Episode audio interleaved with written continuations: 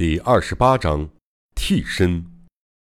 鱼死网破的一天终于来临了。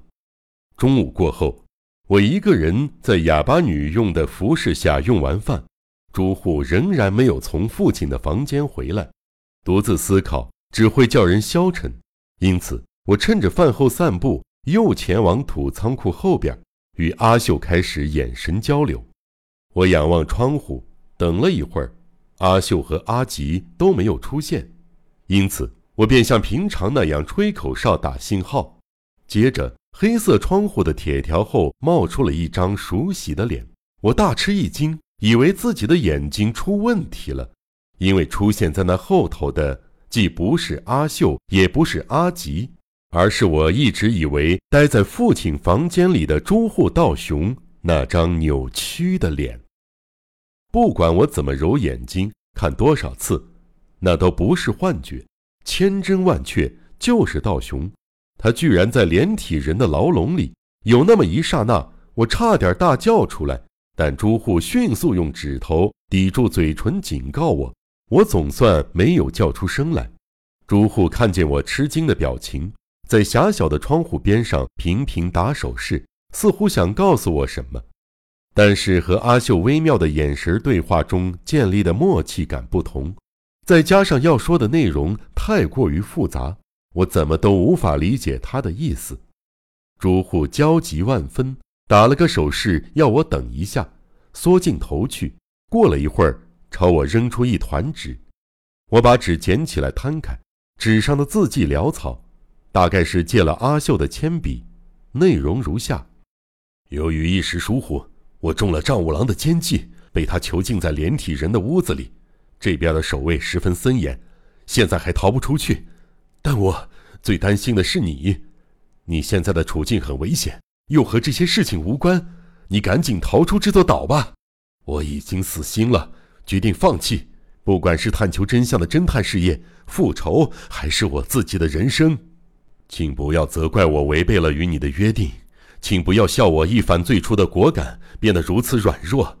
我毕竟是丈五郎的儿子，我必须与心爱的你永别了。请你忘了朱户道雄吧，忘了岩屋岛吧，然后虽然是无理的要求，也请你忘了为初代小姐复仇吧。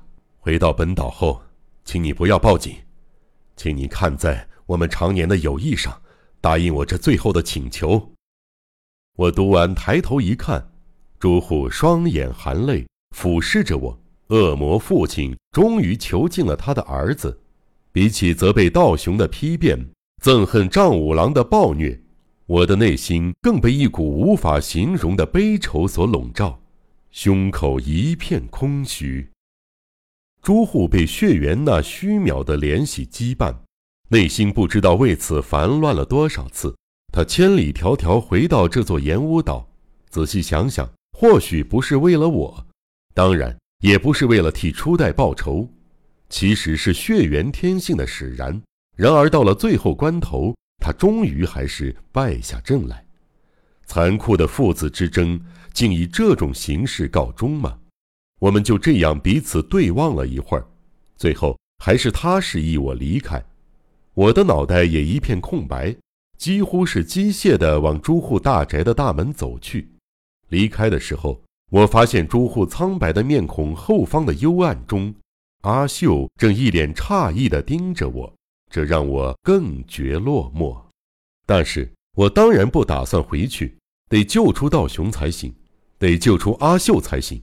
不管道雄的反对如何激烈，我都没办法放过初代的仇人，灰溜溜地离开这座岛。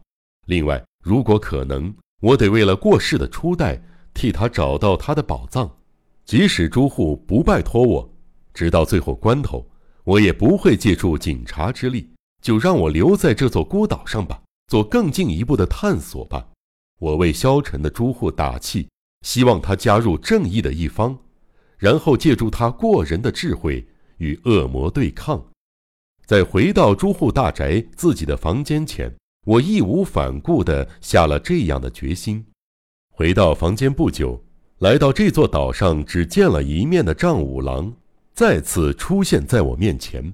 他弯着腰走进我的房间，对我大吼：“你马上离开这里！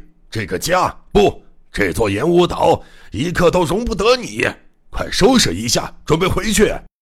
你叫我回去，我可以回去，可是道熊兄呢？道熊兄也要和我一起回去。我儿子有事，他不能和你见面，不过他当然也答应了暂不回去。快收拾吧！我心想争吵也没有用，于是决定暂时离开朱户大宅。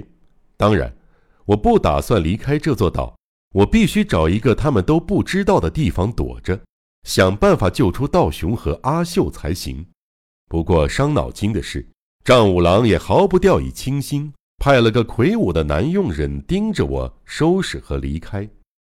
男佣人提着我的行李走在前面，来到前几天和我交谈过的不可思议老人的小屋后，突然喊起人来：“老德，你在吗？朱户老爷吩咐你划船，载这个人去 K 港。”“这个客人要独自回去吗？”老人一样从上次的窗户探出上半身，上下打量一番后应道。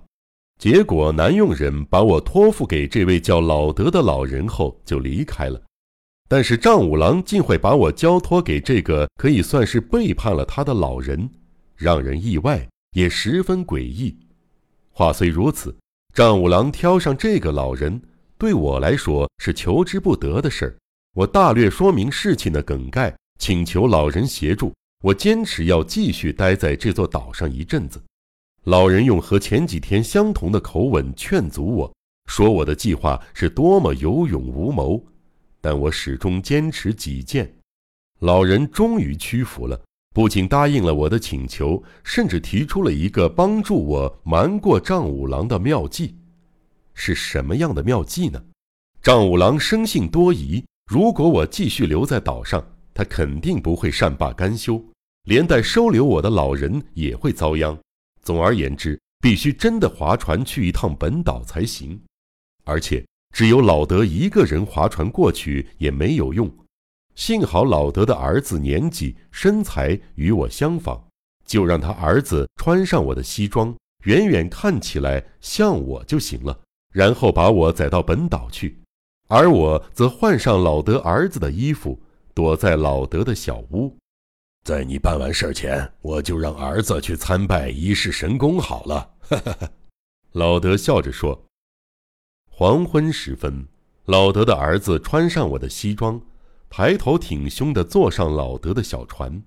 我丝毫不知道载着我的小船，未来有什么可怕的命运等着他。小船就这样在昏暗苍茫的海面上，沿着岛屿的断崖渐渐远去了。